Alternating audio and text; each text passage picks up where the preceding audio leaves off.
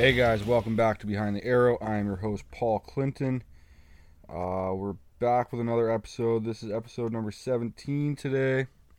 Uh, I have been slacking again with my content. I know I'm a terrible host, but I'm trying to get back on track with COVID, with schools being out, children being at home, my busy work schedule, the girlfriend's busy work schedule while she works from home with the child. When I get home from work, I'm on uh, child duty. So she needs a break too. I understand that. So I got to do what I can when I get home to help her out and don't have a lot of time to put effort into the podcast right now. But hopefully that will all change soon. I do really enjoy doing this show for you guys. I enjoy making all the content and getting it out to share it with you guys. Uh, today's episode, I think we're going to talk a little bit about some shed hunting. Uh, we're going to talk a little bit about how we need to put out a better image of ourselves as outdoorsmen. I know there's a lot of us that do a lot of great work doing that, but there is some of us that just do a shitty job and make us look terrible to some people. Uh, so that's kind of some of the topics I want to cover today. Uh, but first things first, I got to give a shout out to Northbound Apparel. They are making some sweet stuff. They're a local company here in Ontario. So make sure you head on over, check them out, grab yourself some gear, and use the code Foresight at, che- at checkout and get yourself hooked up with their sweet, sweet shirts. The other one is Got 'em Hunting. Uh, when this summer, when you're getting all tuned up for the fall hunting season, make sure to head on over to Got 'em Hunting and get yourself some of their broadheads. Whether you shoot fixed or mechanical, they have a selection of both. Uh, they got some other really cool stuff over there. They got face masks right now, uh, like the uh, what do you call them, a gaiter style. It slides over top of your head and around your neck and your face. Since we all have to wear those right now while we're in the stores, why not get one when you get your sweet new broadheads? So head on over to gotemhunting.com, check them out, and get yourself set up with their stuff as well. So I have been out doing some shed hunting this year. Uh, I've been out twice so far. I've made some videos I got on YouTube. My latest one, though, which happened, it was just yesterday. I was stumbled upon a couple deer while I was in the woods. Uh, there was a doe and a young yearling, it looked like, together. So I got to sit back, watch, and enjoy them for 15 20 minutes while they did their thing, cleared the area. Uh, I try not to make too much noise. I didn't want to spook them. I am in their house. I am invading their area, so they get the right of way, and then I can move on once they are out. But it was a pretty cool experience. I got some really cool footage, some cool photos. Uh, within like the doe was 20 yards in front of me, and she just decided that she wanted to bed down in that area. And she laid down and she chilled. Uh, she made a little, scraped away some snow, made herself a little bed, and just lied down while the young one was just browsing around, eating some forage that he could find. So that was really cool to watch. I was super stoked about that. I didn't find any sheds that day, but I got to take all that in. I'd never really been, besides seeing them come by in a tree stand, I've never really got to sit and just watch the deer hang out and do their thing for 20 minutes or so. So I really enjoyed that. Uh, but some, I want to get into some tips and tricks and that kind of stuff for shed hunting uh, to share with you guys to try and help you guys out finding your sheds. So I think we'll go that way with this show. Uh, hopefully, you guys can find some of the information informative and help you guys find some sheds in the next few weeks. Uh, we're getting right about that time. I have been seeing online that people are starting to find sheds in my area. Uh, we're midway through February right now. It's February 16th today that I'm recording this. So, uh, yeah, we'll share some tips and tricks and see if we can help you guys out in finding some sheds. All right, so when I'm shed hunting, uh, the place I was at yesterday was actually a new area. Uh, I was out there yesterday and I was out there about three weeks ago. I've never hunted the area, never had trail cameras set up in the area, nothing along those lines. So it was all new to me. So how I started, and again, this is just what I do, my preferences, the way I like to do things. Some people may think it's wrong, some people may think it's right. Everyone might have a better idea. I don't know. I'm just sharing what I do and my experiences with you guys to help you guys out. Maybe you can grab tidbits of this information to help you. So when I started, uh, it's uh, where I was. There's a main walking trail. A lot of people out walking their dogs and that stuff. So I got out there nice and early, before anyone else was out there, and I went out. Oh, excuse me, and uh, I left the walking trail as soon as I could.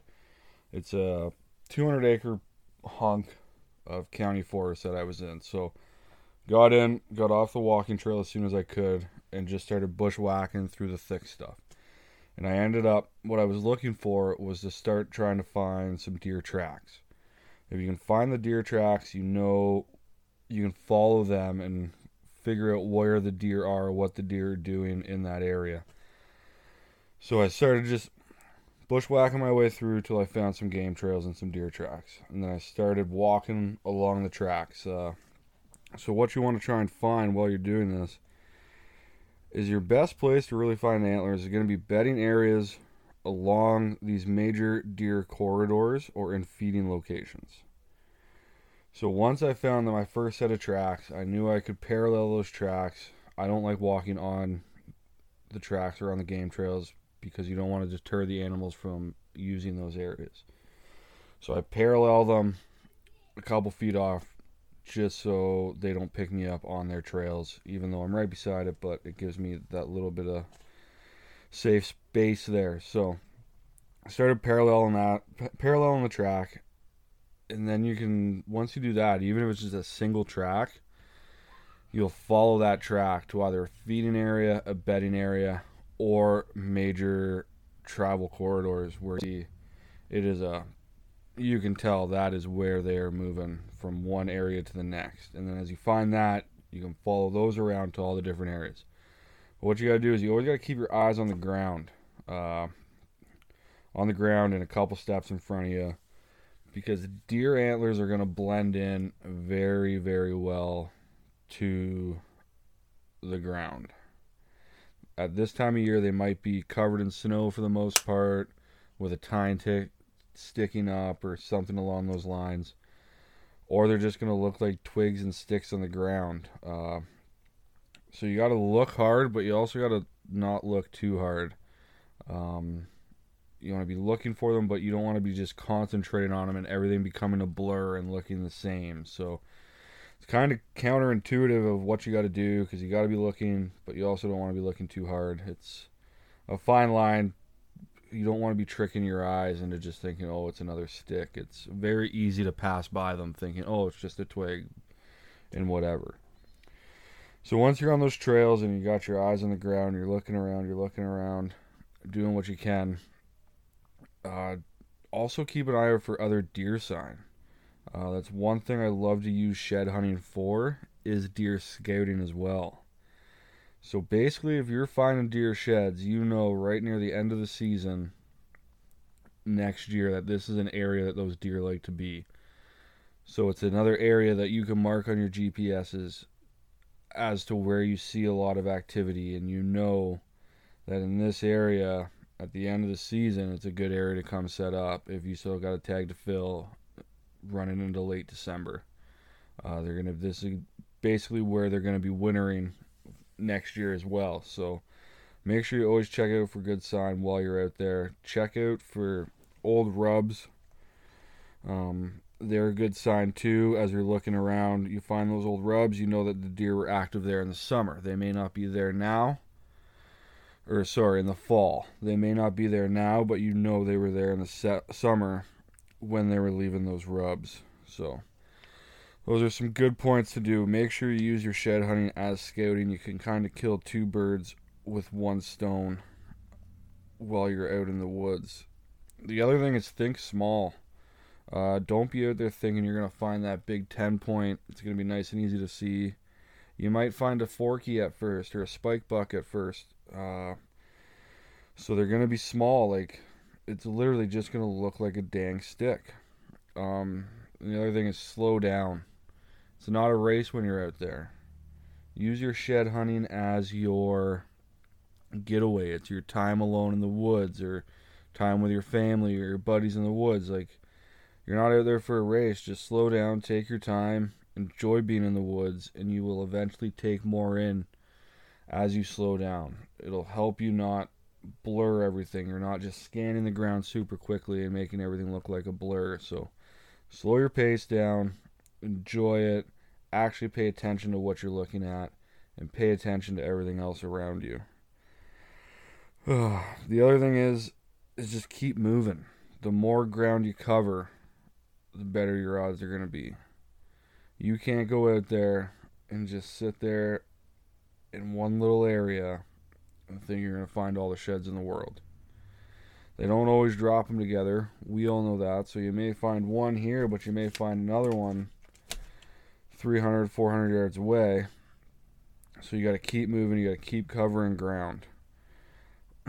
have a plan. Like when you go out, have that plan of where you want to cover, how you want to cover it. Uh, just walking in a straight line isn't always the best. You want to zigzag back and forth and cover as much ground in that area as you can. It's all little simple things to help you get better at finding these sheds. So do what you can. Um, it's a fun activity. We all love going out and chasing the deer in the fall, so it's another way to get us out and again to help us do our scouting for next year. So when you're out there shed hunting, just enjoy yourselves. The biggest thing is have the like have fun, enjoy time with whoever you're with. Uh, it's a great family activity, especially if you got little ones, because you can get them out in the woods, show them different things, and start teaching them about the wildlife in the woods. Because while you're out there shed hunting, you're gonna run into other things. You're gonna run into some birds and find some raccoon tracks and squirrels and all that, everything else that's out there, it's a great time to teach the family or other young people that are with you about everything else in the woods and maybe turn them into outdoorsmen as well. So that's what I got on shed hunting. It's pretty basic stuff. Um, I'm still fairly new at it myself, but these are things that I have found that are working for me and I have success with. So I figure I'd leave that with you guys. You guys can take what you want out of it, see if it helps you at all or whatnot, and uh, go from there. Uh, so the other thing I was talking about in the start that I wanted to talk about today was portraying a good picture of us as outdoorsmen and women. Um, there's, I know in Belleville right now, there's a coyote hunt going on for the month of February. Uh, sporting goods stores putting it on. There is prizes. They have cleared it with the Ministry of Natural Resources here in Ontario. They know exactly what's going on. They've worked with them. They've tweaked some rules and some giveaways and some prizes to make everything fit to what the ministry wants. So everything is legal and on the up and up. But I know the animal rights groups have gotten a hold of this and they are running with it hard. Uh, I've seen some uh, articles in the mainstream media about it. I know the headlines in that and the way the mainstream media is going to pro- portray these things is not in the best of light for us as outdoorsmen because they are going to just try and make it. I know the one headline I seen was a coyote killing contest. Just the way they put that and the way they word that headline, it just makes it seem like we're savages out there killing for fun. We know we're not doing that. We know we're all doing the right thing. We just got to watch how we portray ourselves to the general public and the media. Uh, we don't want to be losing any more rights and access or whatever as outdoorsmen. We have a hard enough fight as it is. So we just got to work together and uh, keep putting out that good image so the general public knows that we are doing the right thing. We are working like we follow our rules everything's done on the up and up, and we're not just out causing hell and killing animals for fun. We know that's not what we're doing. Um, to go a lot right along with this and losing access and rights as hunters, I know in the U.S. there's a big thing going on in many different states with a bear hunt right now. Um, California just beat a bill that was trying to cancel their bear hunts. I know Vancouver here in Canada, they've lost a grizzly or British Columbia, sorry, in Canada has lost the uh, grizzly bear hunts. I think that happened a year or two years ago. I know New Jersey right now. Last I heard from them, their governor had made it illegal to hunt black bears on state owned land, but it was still legal to hunt them on private land. So it's just one way that we're losing access. Washington right now, I believe, is fighting a black bear hunting bill, uh, trying to take their black bear hunting away. So it's a thing that we're always gonna have to fight against, and something we always got to work together to keep um, keep us looking good, so we can keep these rights and accesses that we have. We don't want to lose anymore. So that's really all I got for you guys today. Thank you for tuning in. Uh, be sure to head on over to my Instagram, Foresight underscore outdoors, uh, YouTube, Foresight Outdoors and make sure you check out all that cool content as well. I'm working harder and harder now that I can to get more and more content up between the podcast, YouTube, Instagram, all that fun stuff. I'm working hard to get more guests on. If you want to be a guest on the show, leave me a comment, send me a message on Instagram or whatever, and we'll get you on the show. If you got some cool stories, hunting stories to share, some tips, any knowledge you want to pass along, hunting, fishing, outdoors, anything like that, we will bring you on the show and we will have a cool conversation, sharing the information that we can. And uh, yeah, I'll put a Linktree in the show notes with links to all of my stuff. And just make sure you check it out. Hit subscribe, hit follow, like some stuff, send it off to your friends, uh, leave some comments. Let's get everyone involved and help make this content to what everyone wants to see, hear, and listen to and we'll go from there. So thank you very much for checking us out and tuning in. Please, please, please subscribe to everything, and uh, yeah, we'll keep growing. Thank you.